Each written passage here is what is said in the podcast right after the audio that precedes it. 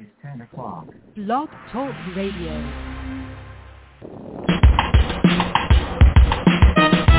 Let's get lost in a better place. Pick up a book, travel through time and space. So much to learn, so much to see. A chance to escape reality. Open your mind and your heart. Gain new knowledge, get a fresh new start. MJ Network will bring you there. So let's talk about it when live and on the air. Good morning, everyone. This is Fran Lewis, and this is MJ Network. MJ after my sister Marsha Joyce, who I miss. And this is going to be very informative, and I hope everybody is listening. Dr. George Cavuto, my professor from reading, who taught me everything, and the reason why you asked me how I understand things, now you're about to find out. We're going to talk about his research, his findings about the medicalization of education and impacting students in schools today. So good morning, and I am so excited to have you on my broadcast.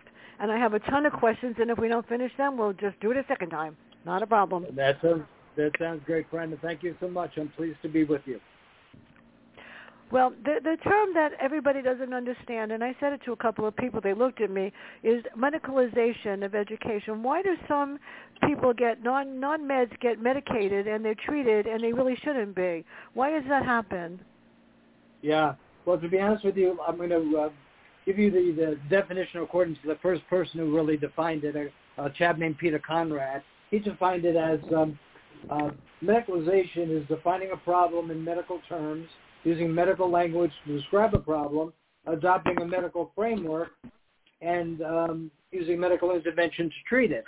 And uh, quite honestly, starting oh uh, a long time ago, uh, there was this uh, little by little creep into uh, education, where education started to become medicalized, and we started using medical quasi-medical terminology to describe what beforehand had been simply he's a poor reader. Well, now he's dyslexic. He's a poor writer. Now he's dysgraphic. Mm. He's a poor uh, attender. Now he's ADD. Uh, we we started using this medical terminology, and it has persisted, and I think very much to the uh, detriment of education.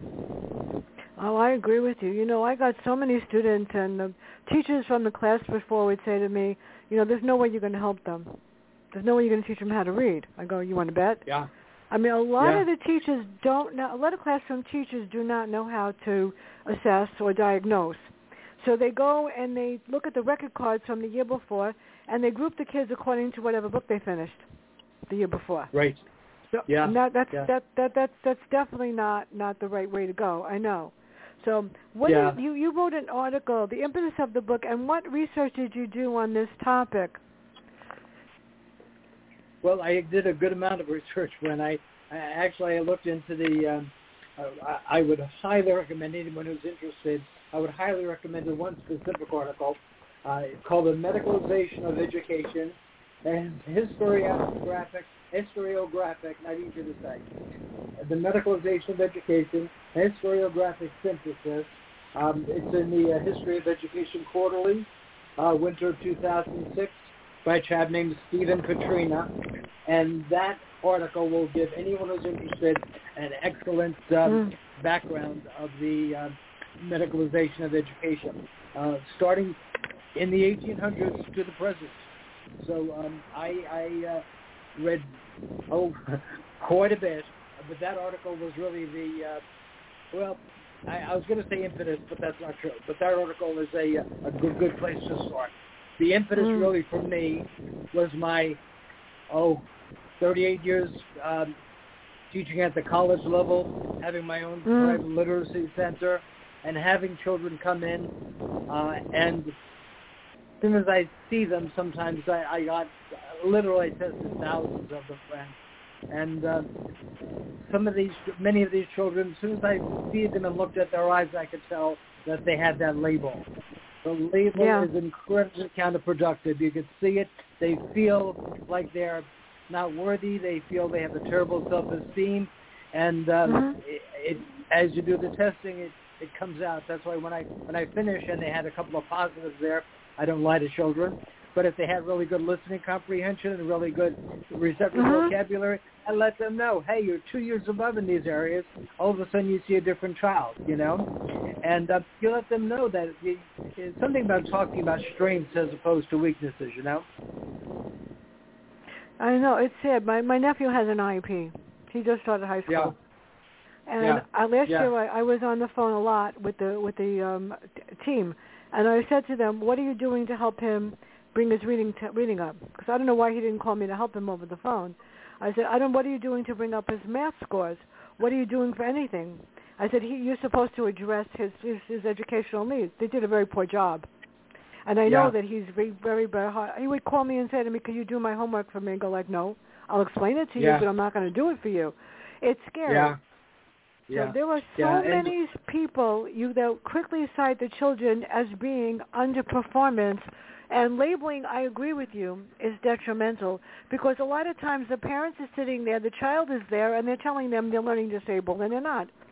And I, I have proved them I mean you have too, I've proved them wrong in so many different cases. And I mean Yeah. even when you're doing a diagnostic test, I don't use just one instrument, I use a couple. So I want to make sure, but you're right, listening comprehension is what it says it all.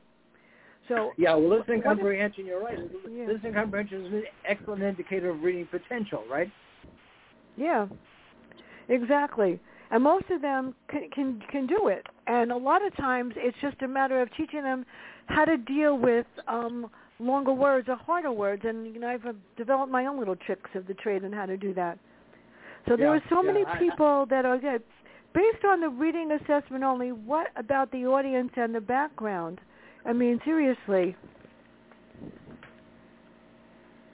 Uh, I, I'm sorry, I missed. What, are you asking Let me me do. about Let the? me do a different one. Should should or should learning differences be labeled as a learning disability? How do you define what what should be defined as a learning disability? Yeah, I, I think that's a great question, Fran. Um, in, in my humble opinion, I would do away with that term, learning disability. Yeah, Uh, me too. Disabled, when disabled, means it's very hard to overcome a systemic disorder. In the field of special education, uh, since the the term was coined by Samuel Kirk, I think in the 1950s or 60s. By the way, he rued the fact that he ever came up with that term. Uh, Samuel Kirk, the father of the learning disabilities movement, and uh, he, he, he made the point, and this is quite a quote, but it's close, that the quote, the uh, the label does not help in the least. It gives the educators a, a feeling of closure because now they can put a name to it, but it doesn't help instructionally at all. So uh, no, in fact, um, I think uh, that was one of the things that we chatted about a little bit. Uh, if I had my way, I probably would change that term from learning disability to learning challenge. Yeah. Uh, and, uh, and again, I think we both know that 95% of children labeled learning disabled have as their primary area of deficiency reading and or writing.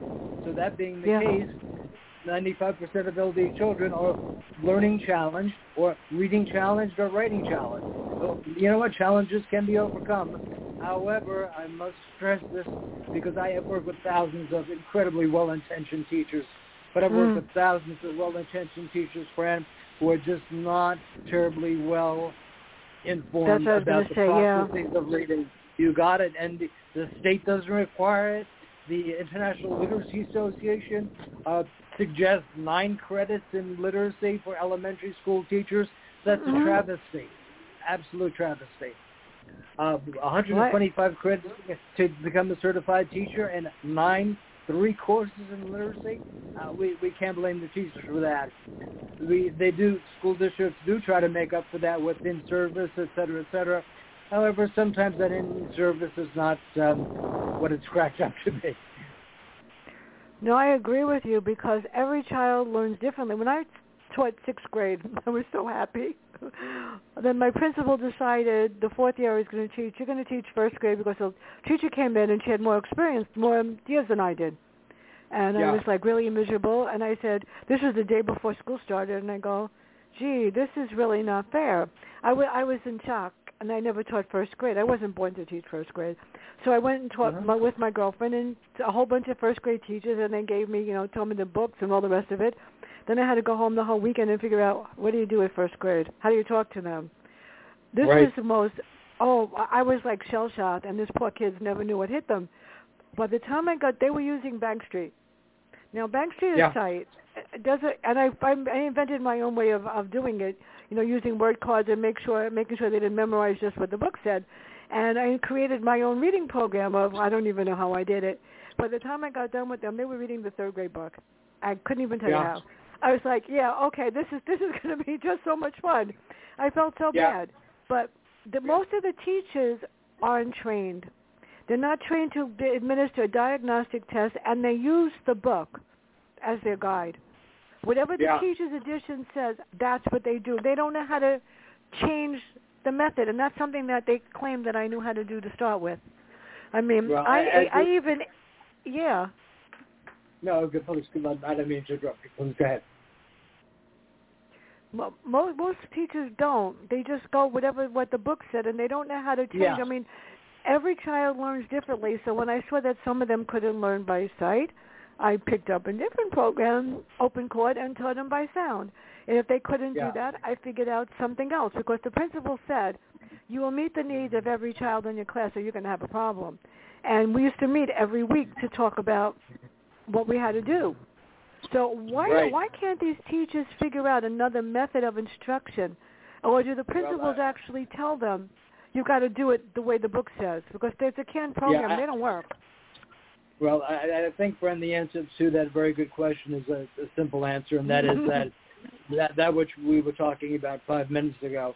Um, the the reason why basal basal reading programs are ubiquitous, uh, have made up uh, 90% of school reading programs up until Yeah. about five eight years ago, is because they were scripted. They were scripted. They had a whole script for teachers to use, not because Yeah. teachers were lazy. And Teachers aren't lazy. They're well-intentioned and they're hardworking, but they do not have adequate preparation in reading. Uh, six, nine credits does not an expert make.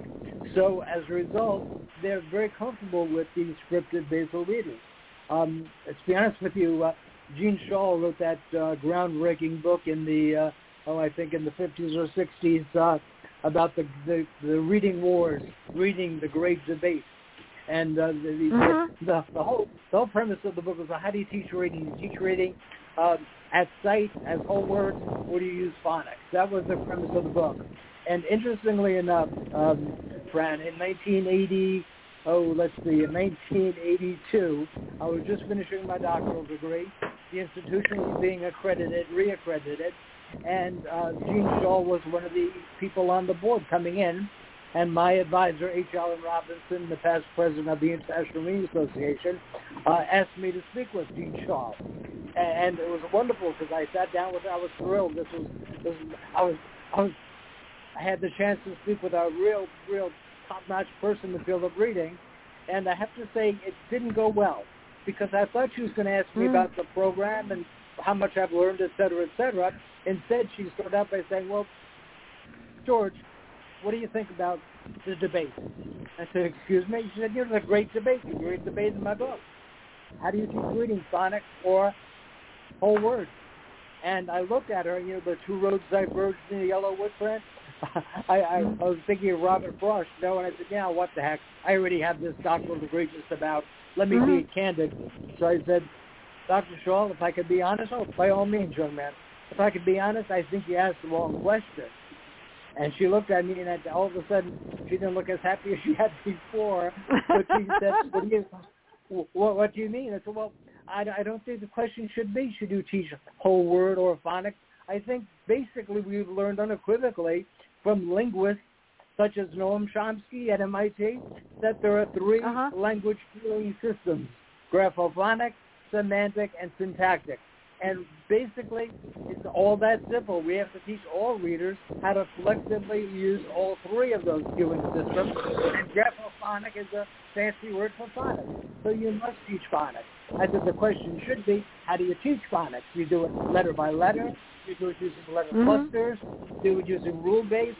That's a good question. Uh, and whole word people become automatic at reading words as wholes by doing a lot of reading. So um, anyway, the conversation didn't go all that well, and H. Alan Robinson called me that night and said, George, George. so I said, all right, that's okay. The other people are fine. So I, I guess uh, Dr. Chall wasn't pleased with my response, but I had kind of a catharsis, you know. Uh, and uh, I, to this day, how many years later, I still believe that. We have to teach students how to use all three language cueing systems. That's right. We have to teach them. We have to teach them how to bring their background knowledge, their schemata, and and top-down process. We have to teach them how to. Uh, yeah, we have to teach them how to sound out words that are sound outable, preferably, in my opinion, using clusters, not individual letters. Not in English anyway. Doesn't work. Um, especially with phonetically inconsistent words, uh, doesn't work at all. So um, uh, again, the, the all of these things I'm spouting forth are basically the result of my having a a bachelor's in English, but a master's in reading and a PhD in reading slash psycholinguistics. And uh, we're talking about 100 credits, probably more. Yeah, 120 credits uh, just in reading and language and neurology and uh, linguistics. And uh, again, you can't develop this. And I'm sorry, I must answer that just without sounding self-serving. I must to that a ton of experience. I've I've assessed over thousands of children over 38 years, and that that experience coupled with the knowledge base that that will do the trick. Nine credits will not do it. We have to change that mandate, Fran. We have to get schools. Indiana uh, in 2010 decided they had to do something, so they sent a, as part of the national uh, quality of teacher education program, a survey to all the states asking how well they do teacher education and reading. You know, the response they got a hundred percent response, and the, uh, the hundred percent response, most the the I don't think that, I don't. they said, they said I don't think principals know how to teach reading either. I mean, I, Well, I work with the, the last year I taught, I was the reading specialist because I wanted to just go back into the program, and to be Yeah. honest, I, I couldn't do it. I, I said to her, I used to come in at 6:30 in the morning for a morning group because my principal said you're helping kids that just came into the country. So uh, Yeah. this particular principal said to me, "You're the strongest teacher in the school. So anybody was absent, I got stuck covering in the morning." I said, "That's Right. not why I'm here. I'm here to educate children and work with them. On top of which, I couldn't work with them in my room.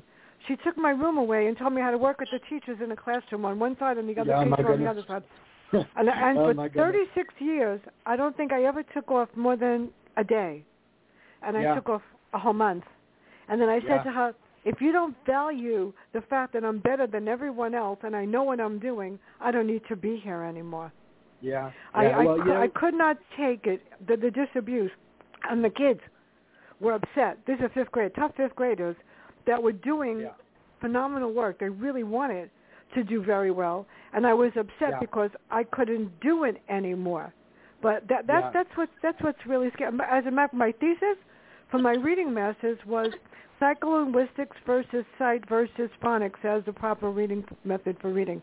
That's what That's they kinda- kinda like gave what me. To, was- yeah, that's that's what like that's what Dr. Dr. with- yeah. That's what they gave me to do. that with uh, yeah, yeah. I was Yeah. talking about that with Jeanne Chall. Exactly. Um, you know, interestingly enough, Fran, what's what's really, uh, uh, in my view, somewhat upsetting is the uh, uh, uh, International Reading Association, the RA, which really is the worldwide governing agency for literacy, now is called the the uh, Literacy Association of America. uh, oh, sorry, the International Literacy Association, which is actually more apropos.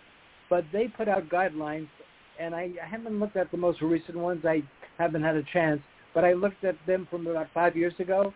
And you know what they Mhm. recommended uh, for principals? They the recommendation for principals of schools was some coursework in literacy. That is that incredible? For teachers, Well, I don't think this principal knows how to read either. I, I once said to her, you know, why don't you come in and show us how it's done? She could not handle anything. She, as a matter of fact, if she wrote a directive, the secretary had to correct her grammar. That's how bad she Was is. the- And unfortunately, she's still there. This was a school Was that, that when my principal retired, the school was 60 or 70 percent on grade level because I was doing grade five and grade four. When by the time now, the school is three from the bottom, and they're keeping what, her there. that, what was that person? What, was she the principal? The first I'm one- Yeah. Was 60 or 70 percent above grade level on grade four and five because those are my grades, and now it's all the way down third, three from the bottom. So I looked it up. I go, Right. but- I can't believe, and with this with this crisis, COVID, I mean, she she's probably hiding in her office as we speak. Mm, so when I read your article, tell us about Michael and the assessment the parents received, and what is this bridge program, and why did this make her, this teacher think that this was that they were right there? I think they were way off target. Yeah. Well, well, Michael, Michael, a little boy. Uh, actually, he's a uh, uh, the the child of uh, very close friends. Uh, he's now um, uh, he's now an adult. He owns uh, two uh, preschools, doing very very well. Has uh, a couple of uh, a bachelor's degree and a master's degree. But when he entered the uh, school district on Long Island, uh, he was um, in kindergarten, and the parents were called. Uh, not called. He went. Uh, they went up for the uh, the uh, parent conference, the first one, and uh, lovely, lovely teacher, and she indicated to them that uh, uh, Michael was uh, a very polite child, a very nice child, likable. However, Michael did have some B and D reversals. He did reverse some of his numbers, so they may want to consider the bridge program. And they had no idea what that meant, so they said, "Oh, okay." Uh, and she said, "Yeah, because you know I'm not saying definitely, but and here's the code uh, sentence, friend. There might be something there. That's scary. Mm. You see, whenever you hear that, that's code for we think there might be a learning disability. So the parents Ooh. went home. They they talked with other parents, and they found out that the bridge program was basically you're doing kindergarten twice. Okay, you're being retained. Mhm. Okay, it's a fancy word. And so they gave me a call. We talked. I made some suggestions, and uh, they didn't put Michael in the bridge program. Uh, was it easy not to do? Put him in? No, it wasn't. They the school gave them a difficult time, but they didn't. They uh, instead uh, uh, did a lot of reading to Michael. They uh, asked if I would work with him once a week, uh, or one of my associates would work with him once a week. Uh, I started out doing it myself, and uh, actually he, didn't need much work at all. By the end of that first grade, he was reading beyond first grade level. Uh, so uh, he didn't have to go to the bridge program. Uh, he, he wasn't called as some of the kids were bridge kids because he didn't get that label, you say. So uh, that's just one of uh, hundreds of uh, vignettes that I have about, unfortunately, the uh, the the the very vicious cycle of how labeling, quasi-medical labeling, results in oftentimes stigma, lowered teacher expectations, and lowered parental expectations, Mhm. and perhaps most importantly, the child feels like there's something wrong with him. He's being told he has this disability, and when you think you have a disability, you have one, uh, a la uh, uh, the Pygmalion, uh, right? Uh, the uh, Professor Higgins and his uh, his uh, tutoree when uh, which how come how come um, my colleague uh, does much better with you than myself? She said, because he treats me like a duchess, and he treats me like a duchess. I act like a duchess. I speak like a duchess. You treat me like a flower girl. That's how I speak. Yeah. And what do we call that? We call that the self-fulfilling prophecy. And in my view, the self-fulfilling prophecy is absolutely critical. And one of the reasons why I'm so opposed to this over-labeling, going from 750,000 children labeled learning disabled in 1985 to over 10 million today. Friend, is there something in the drinking water? It, it can't be. They, we're just over-labeling children. We're medicalizing education, and it, it's not. And and I and I'm I'm absolutely positive it's not due to teachers or administrators being well-intentioned.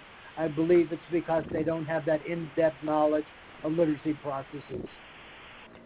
I know it's it's really it's it's scary because Yeah. I, I know that um there are a lot of a lot of teachers you know the kids will write first grade. Oh, he's writing backwards. He's dyslexic. No, he's not. He just needs practice to write. I mean, give me a break. Yeah. I Yeah. think I think Yeah, in well- 36 years there was one student in a first grade class because the Macarola put in the transitional program in 19 Uh-huh. something or other, and I got stuck Yeah. with that too. That was the best thing they ever did to me, even though I was being tortured. And one boy, this this particular child really was. Uh, he just no, no matter what you did, he learned to read, but not really. He did belong in special ed, and that was the only one in 36 years that I felt that belonged in special ed. But just because they're writing backwards doesn't mean that that they're dyslexic. Just means that I would do a little test to see do, do, does this look the same? Does this look different? Go, we're going to teach you how to write the right way. You're going to learn how to trace. No big deal. So Yeah. why do why do most before they before they even know what's wrong with them, they say special ed. But there were several terminologies that people don't know. Receptive, productive, defined. What are the different kinds of disabilities that people that kids have? Like audio discrimin audio discrimination, visual difficulties, sound, and other methods. What what are the, some of the things that they people will automatically focus on when they think the kids are learning disabled? Yeah, well, the, the, uh, again, according to the uh, DSM, the Diagnostic Statistical Manual for Psychologists, the newest one is DSM-5. That has all the, as you well know, all the categories and classifications. The most common um, learning disabilities, the, the most common one is dyslexia, which would make sense Yeah. since 95% of LD children are labeled uh, uh, uh, uh, LD because of reading and writing. So dyslexia is the most popular, followed by dysgraphia. Uh, dyslexia is the inability to read well, uh, characterized by reversals. Dysgraphia, inability to to write um, on grade level standards. Then you have uh, dyscalculia, uh, that's the inability to do math. And then you have, um, oh, let's see, all kinds of disses.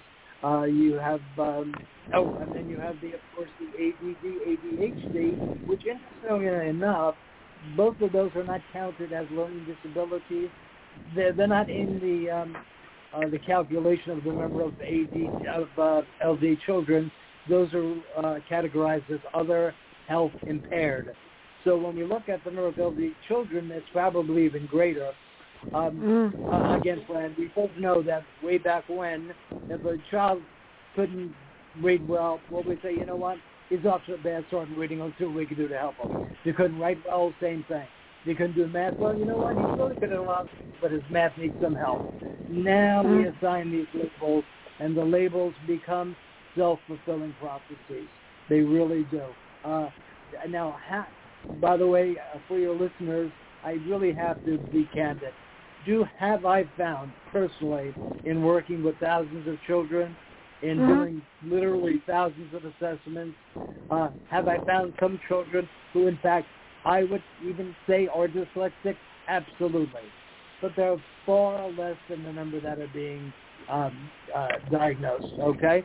Uh, there are some Mhm. children that, for me to use that word, I really have to say youngsters in third grade, he's able to decode words on a first grade level. Uh, over and above that, because, by the way, that might be caused by inappropriate instruction. It might be caused by who Mhm. knows what. He got off to a bad start. But if he's in third grade reading on a, decoding words on the first grade level, and he also has lots of reversals by third grade, even when he writes, even when I ask him to integrate uh, sounds, but, at, and he says, um, um, cab, low. If that auditory integration is even done backwards, as much as I don't like labels, that's a youngster who probably needs that dyslexia designation. Okay, uh, so Mhm. uh, again, I have a very high criteria for using the label. Unfortunately, I think that the criteria for these designations has come way, way down, and that's why we have 10 million youngsters in 2021 labeled learning disabled. Believe it or not, 19.5% of all students in New York State public schools are labeled learning disabled. Which That's is really just sad. I know.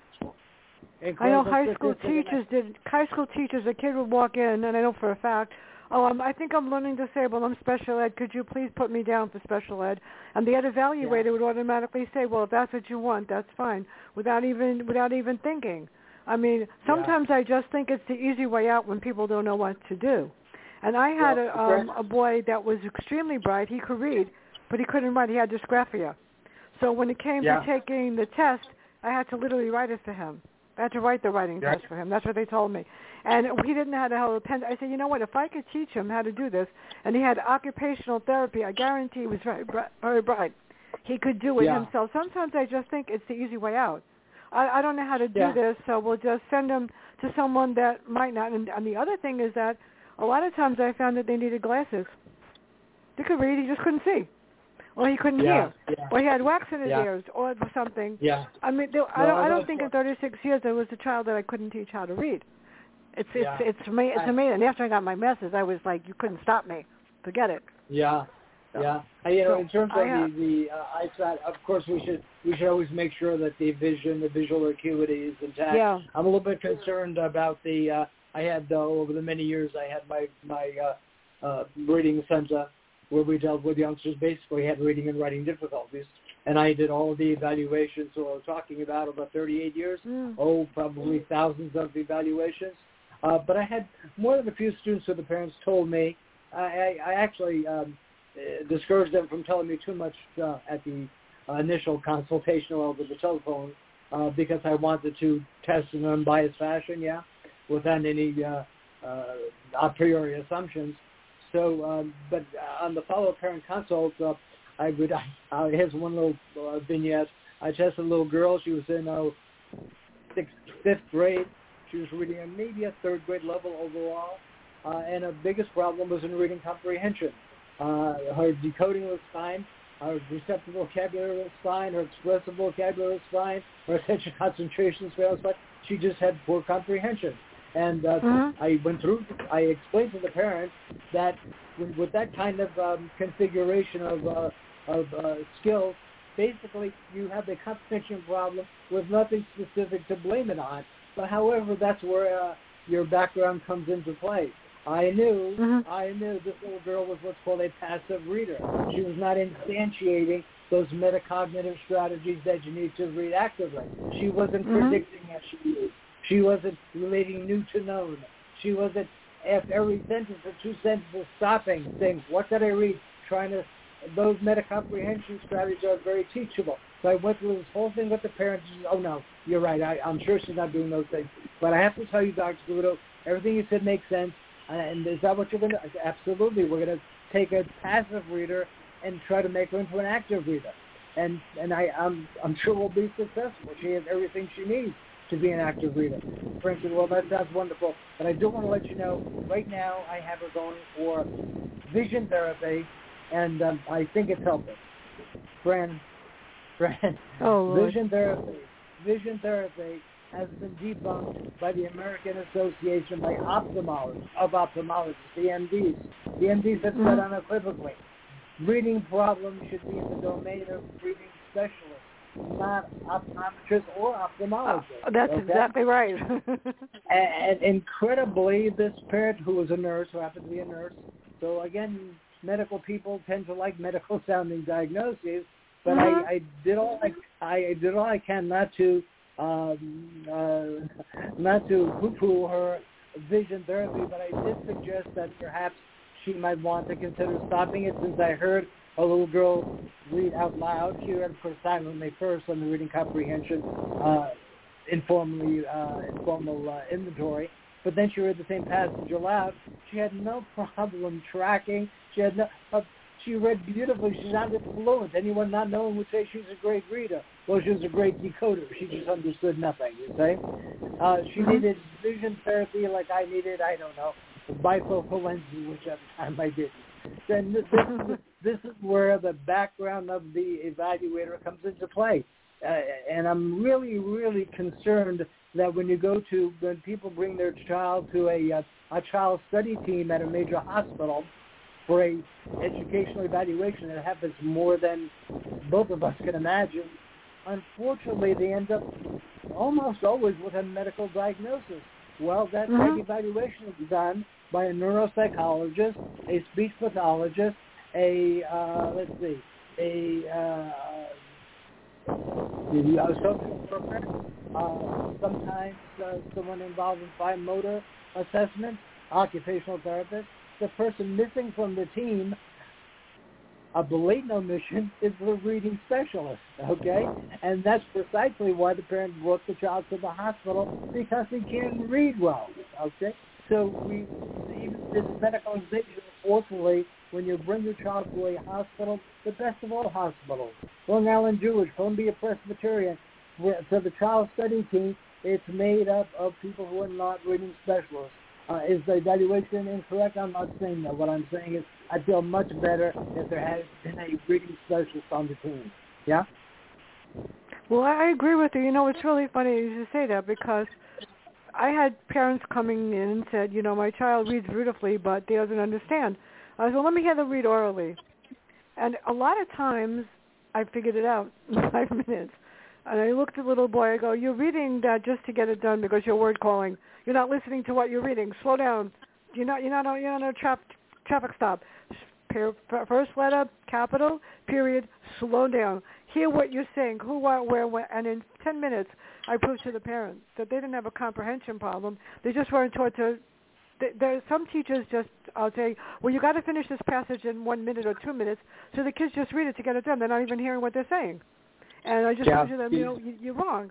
Or sometimes they just need lessons in uh, graphophonics or structural analysis, or they need to understand. So before I would even do a paragraph with my students, I would say, okay, we're going to talk about the vocabulary. We're going to go through each of those sentences. We're going to talk about what the words are that you don't know. Then I'm going to show you how fast you're going to learn how to read it. I mean, yeah, and, they're so quick to label that they, they, they that to me that's the easy way out. So even those kids in special in special education, my nephew has an IEP, and I don't think that the even the team knows what to do with it. They have like 47 yeah. goals, and I said, well, what are you going to do to meet the goals? They don't. Yeah, yeah.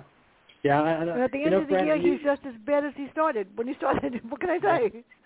Yeah, you you know you you used uh, used a a, a phrase uh, that I think your listening audience should really uh, pay yeah. attention to. It, it's an interesting phrase word calling. Okay. Yeah. And there, if you think about it, and this is this is when I um, teach uh, college classes, college slash university classes, and I talk about comprehension and and reading mm-hmm. in general as a well, not in general, very specifically, but um, uh, I, I I talk about word calling, and if you think back to when you were in first or second grade, and um, uh-huh. we're dating, we'll be dating ourselves but uh, not, it was not unusual for the teacher to go up and down the rows and everybody reads the paragraph. Yeah. Uh huh.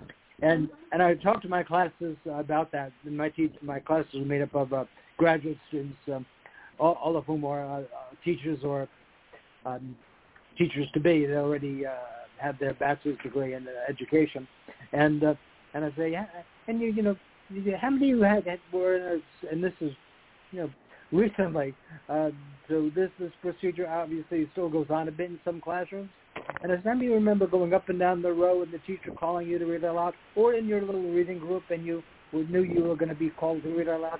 Um, how many of you remember not paying attention at all to what the youngsters before you were reading, but instead you counted paragraphs to see which one uh-huh. would be yours, and you worked diligently on getting yours down. And friend, it, I, it's it's actually not funny, but how many of you and all the hands would go up? It is, and that basically, and again, all what that shows is students will, students will learn that what matters is when you're called on to read out loud, you read it correctly.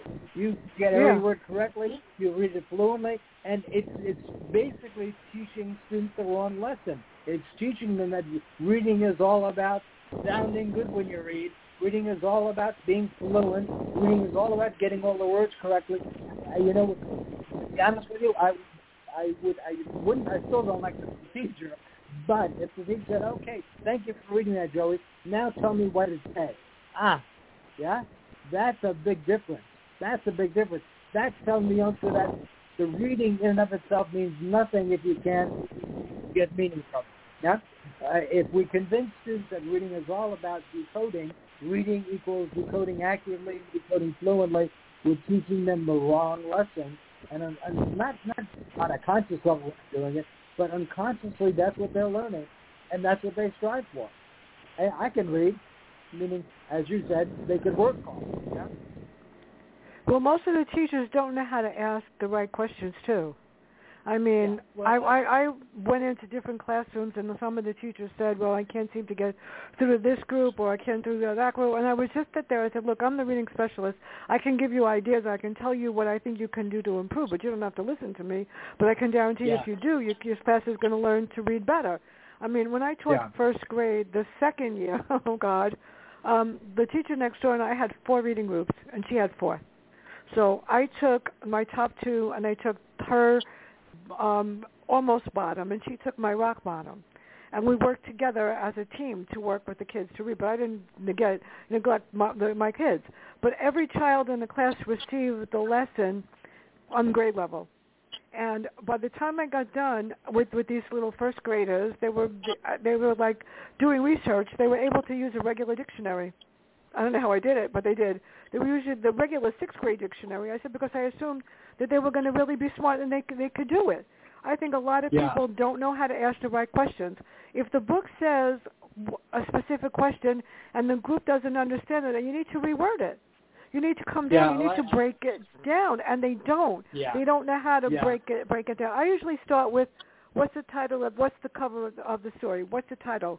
What do you think is going to happen? Well, let's let's let's think about it. Let me write down what you think is going to happen in the story. Oh, there's a picture Right, there. what do you think the what do you think the characters are going to do? I mean, Well, give them some kind of you know. Right, but my my sense is that I'm sorry to interrupt, but my sense is that you were doing those things not because you were born knowing how to do those things, because you had specific coursework that taught you what a directed Yeah. reading activity was. Yes, Exactly. right, or directed reading thinking activity, a la uh, Russell Stauffer was. So you didn't. Now again, unfortunately, again, I, I have found I, honestly, I have to I, I have to be candid. I have found many teachers who are quite good at questioning. Okay, uh, however, I've also found many many who rely on the basal reader because they simply Yeah. only have those six, six credits in reading.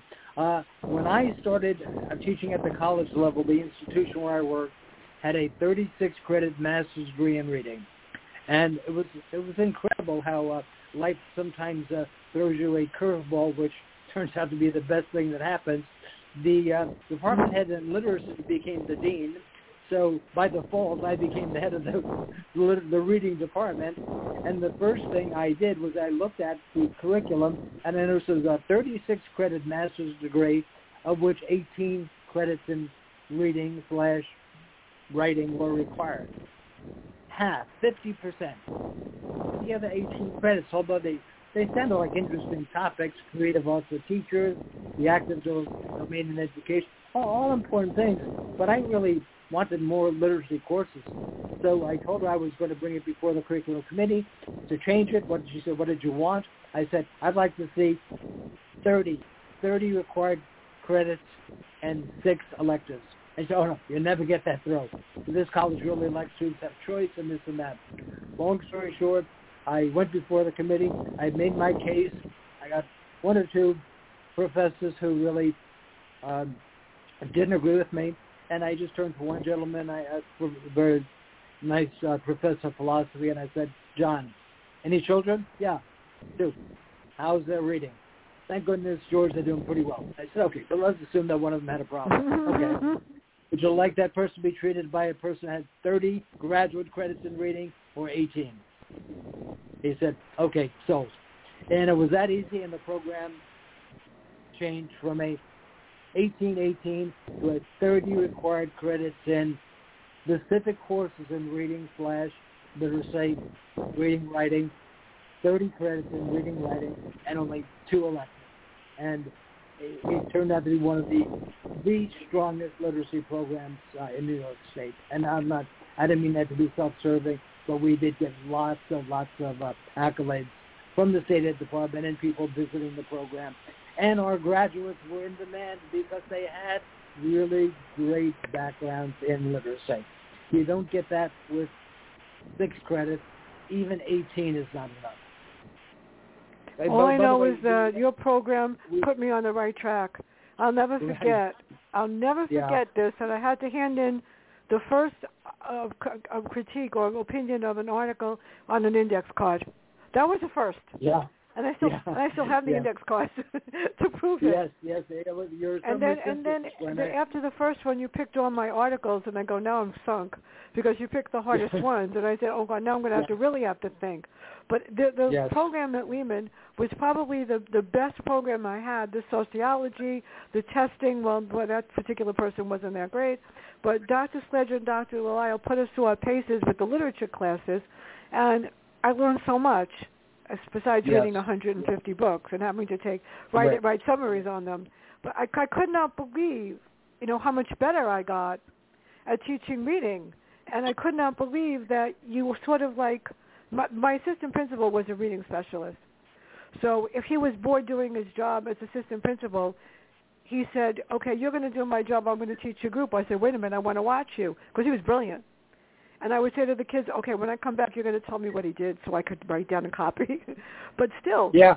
I mean, Yeah. th- there were so many different ways. I mean, these kids came in at 6:30 in the morning, and I went down to the book room and pulled every kind of program I could possibly find. All the Right. old, old, old reading books. And then I said, you know what? You don't need a book to teach anybody how to read. I'm just going to write words, you know, like and, and whatever. I said, by the time I get done at the end of the hour, you're going to be able to read a whole bunch. And I surprised myself. And what do, what doesn't Yeah. work, you've got to try to change the method, and that's the problem. Yeah. Like you said, it's Yeah. like a canned method. So t- today, I don't even know how teachers come into a classroom when when the kids have to wear masks and and whatever. It makes it really difficult. And then, of course, you have Yeah. the child that comes in and said, "I'm never going to learn. Yeah. I can't." You know, or the it- parent that comes in and says, "My child can't learn. He doesn't know what to do." That that's when I want to Yeah. scream. Because whoever told Yeah, you that, it's not true. Every child can learn at their own rate. Right, right. The the problem, Fran, is uh, well, there there there are obviously many many um, causal factors, but uh, uh, again, Yeah. that's why I am writing this book, and I will finish it eventually. Uh, the I hope you medicalization of education. Yeah, why why Johnny Jill can't read? Uh, uh, because I'm passionate about this. I recently read an article, and this was a fascinating article because it was written by a the past president of the International Reading Association. I'm sorry, the International Dyslexia Association. So it was written by someone who's intimately involved in special education. He happens to be an attorney. And he happens to be an advocate for learning disabled children. And uh, his article was called, ready? The Failures of Special Education. And Mm. if I just may very quickly read, he, he talks about stages, if I may just quote from his article. Quote, unfortunately for children with learning disabilities, the delays systemic to the field of education in the United States result in a predictable progression of behavioral consequences. Stage one, a learning disability. Stage two, a learning disability plus failure. Stage three, a learning disability plus failure minus effort and motivation. Stage four, a learning disability plus failure minus Mm. effort and motivation plus anxiety. Okay? And this is precisely that what you were talking about. Once they That's have that sad. label, they they become uh, the, the psychologists would call this uh, attribution uh, in attribution theory. They they develop this um, uh, external locus of control. It's not my fault. I have this problem. I have this disability. Yeah, they become disempowered. They, in fact, Richard Allington called labeling children uh, 40 years ago. He called labeling children blaming the victim. What a great phrase, huh? Blaming the victim. And Richard Allington had his literacy program at SUNY Albany for 30, 30, 50 years, and I'm sure he's retired now. But uh, brilliant. He's absolutely right that it's blaming the victim. And and once students are told they have this problem and they have this label, what do we do? We give them accommodations. Well, you don't have to read anymore. Things can be read to you. Well, Yeah. unfortunately, as, as uh, Jim Trelease said in the Read Aloud Handbook, or I'm sorry, as Ryan Smith said uh, in Understanding Reading, no, no, rather colloquially, no one ever got good at reading by not reading. Huh? So when we, we write in the youngster's IEP that everything can be read to him, where's the motivation to learn to read? When we write in the youngster's IEP that he can have a, a fancy word, an amanuensis, where he can have someone write for him. He dictates and someone writes for him. Where's the motivation to learn to write? Yeah? Uh, accommodations on IEPs do make school life easier for LD children. I'm just concerned that they they become an incredible, incredible rubber crutch. Oh, I agree with you because I noticed that when I when I was you know in teaching working with special ed, I taught special ed. A lot of the special ed teachers used to sneak their kids into my reading group, and I didn't care. But I know my nephew's in special ed; he has an IEP, and they don't. I mean, I said to him, I said, "Don't you have to worry about getting held over? They don't. They just automatically pass them through." They they don't care. As a matter of fact, in one some of the high schools, they have classes where the kids go to class, they learn whatever they want, and they don't have homework, and they don't have to do anything that they don't want to do. That doesn't teach them very much of anything. Well, they they can't learn. Yes, they can. You just choose to make it so easy for them. We're gonna I'm gonna we're gonna graduate anyway. So why do we have to have homework? And that yeah. really teaches responsibility. It's it's it's frightening. So before we yeah. finish, I mean, what um, what are you writing next that I'm going to want to learn more about? Because this topic really bothers me. I mean, I taught children that were so far behind, and when I got done with them, I forgot that they were behind. And the transitional program that Macarola put in was phenomenal. It was um, first graders that was 16 children that if they had another month of school, they might have made it to the next grade. So the purpose mm-hmm. was in January I had 16 children that were in first grade that took the first grade, took the for second grade test, and eight of them went to second grade. And they wanted to take them out, so I had a one-two class. I knew I was sunk after that. and then the next year I had the same thing. And they, when they finally did away with the program, the principal said to me, "Well, now you're going to teach double grades." I go, "Why? Help." Um, yeah, it, you you can do it if you if you have the right mindset. But most teachers yeah. teachers can't." So what are you writing next that I'm going to want to read and talk about? Yeah, well, the the next book I'm writing, Fran, is uh, we'll have to finish this one first. I still have uh, a good amount. It, it, it seems like every time I'm, I think I have it wrapped up, I find something else, such as an article by uh, uh, uh, Dickerson that I just mentioned, which is uh, I've just added to the book because it was uh, just written in uh, 2020 to a great article. Uh, by the way, that article ends by saying, it's a quote, the greatest good is found by preventing need, not by mm-hmm. postponing mm-hmm. help, which is a great quote. Um, uh, uh, I, I'm going to answer your question by saying the next book I'm writing, uh, and I'm writing this kind of uh, at the same time I'm finishing my medicalization book, is I'm writing a book. I want teach, to read that one. Yeah, thank you. To teach reading specialists how by taking one piece of the whole assessment pie, you should be able to make predictions about other pieces. Um, I haven't come up with a mm-hmm. title yet.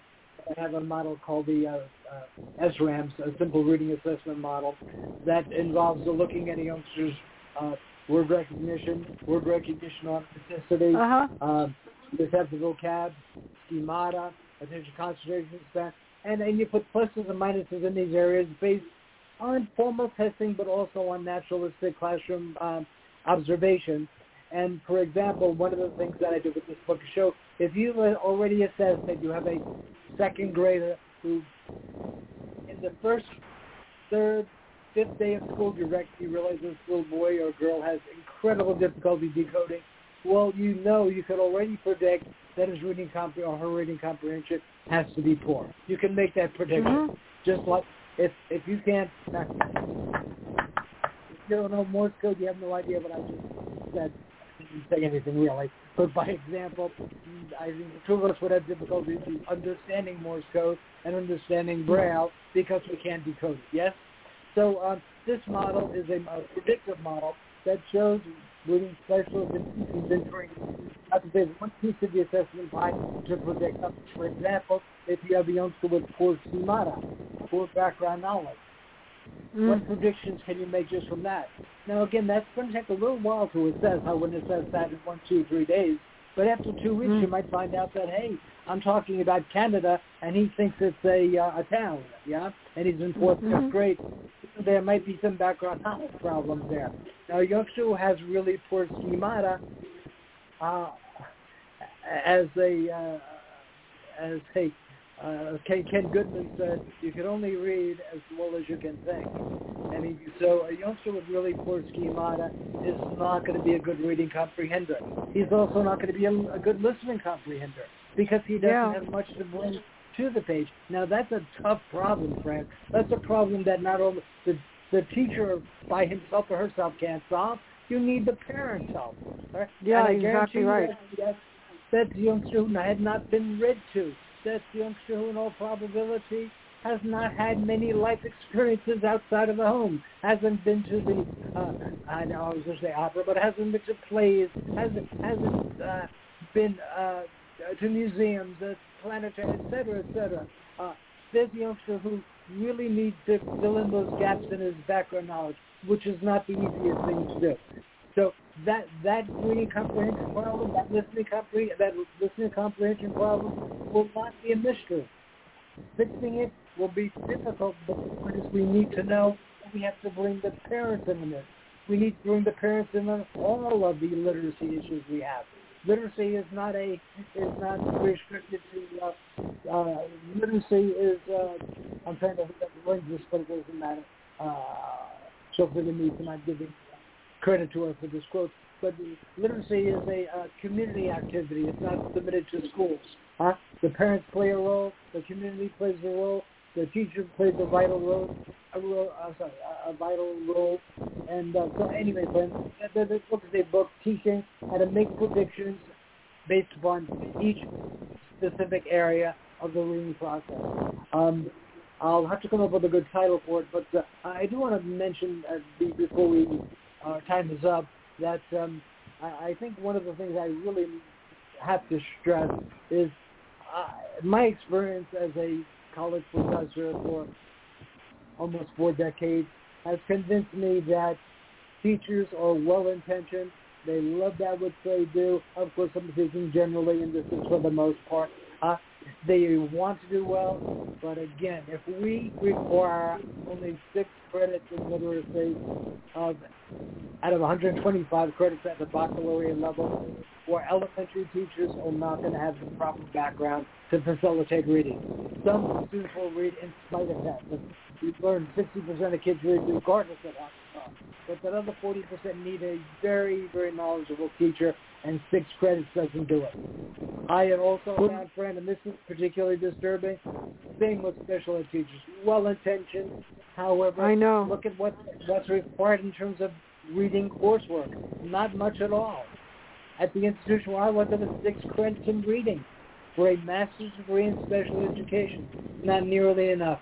Any institutions out there that require 18, 21 credits, I have to tip my hat to them. I I wrote a program at Dowling College where I had been for a long time until I um, had to end uh, operations. But there, I wrote a program with my colleagues, Dr. Barry McNamara and uh, Dr. Lynn Kaplan, 18 credits in reading, 18 credits in special ed. It was a combined reading special ed master's. Friends, that program in two years became the most popular master's at the college. And we Mm. were turning out, we were turning out special ed teachers who really, really had a fantastic background in literacy. What does that mean? That means, what, number one, they, they interviewed, they got jobs, and number two, when they were in the resource room, they had a wonderful background to work with these youngsters who had literacy difficulties. So it's not a question of teachers being um, uh, inept, incapable. Uh, it has, uh, in my experience and in my view, it has so much to do with the amount of literacy coursework required. Does professional development help? Absolutely, if it's done well. Uh, Does the teachers on their own become more knowledgeable by reading and studying and uh, and attending conferences? Absolutely, and I shouldn't neglect to mention that. Can they make themselves literacy specialists? Actually, yes, but uh, more than not. Well, before we before we go, we have a couple of minutes, a couple of seconds before I forget. Uh, Monday, Sure. the a very famous French horn player will be on for Through the Door uh, on on Wednesday. Nothing like starting September off with Brian Freeman and the Bourne Treachery. He just took over the Jason Bourne series from Robert Ludlum, who died. And that's just as part of sep- September. I've got panel shows coming up. This this has Wonderful. been very informative. And for those of you, um, a lot, of, a lot. One final comment that that that that does ring true to me also is that a lot of times, and I hear my niece say it, and I get annoyed. She's uh, my nephew is, is autistic, and he does very well in school. You would not know it. And I said to her, I can help him with his reading if you let me. Oh, it's the school's job to help him. I said, no, it's everybody's job to help everybody. That bothers me. That some parents, but this has been great. I want to thank you so much, everyone. My pleasure. My everyone, please be smart just one small ask, and I've been saying this at the end of all of my broadcasts. Please wear a mask and stay safe. Dr. Cavuto, this is great. And then when you want to do this again, send me some more talking points, and I will make another day because this has really been informative. Everybody, have a great. great day, and bye. Thank you, friend.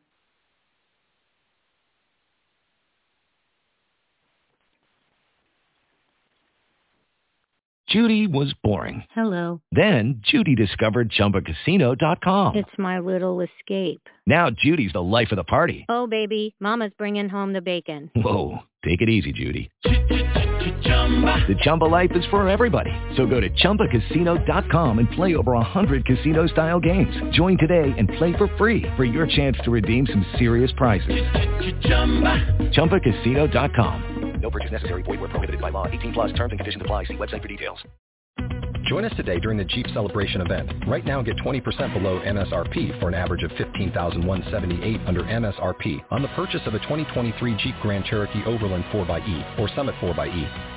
Not compatible with lease offers or with any other consumer incentive offers. 15178 average based on 20% below average MSRP from all 2023 Grand Cherokee Overland 4xE and Summit 4xE models in dealer stock. Residency restrictions apply. Take retail delivery from dealer stock by 4-1. Jeep is a registered trademark.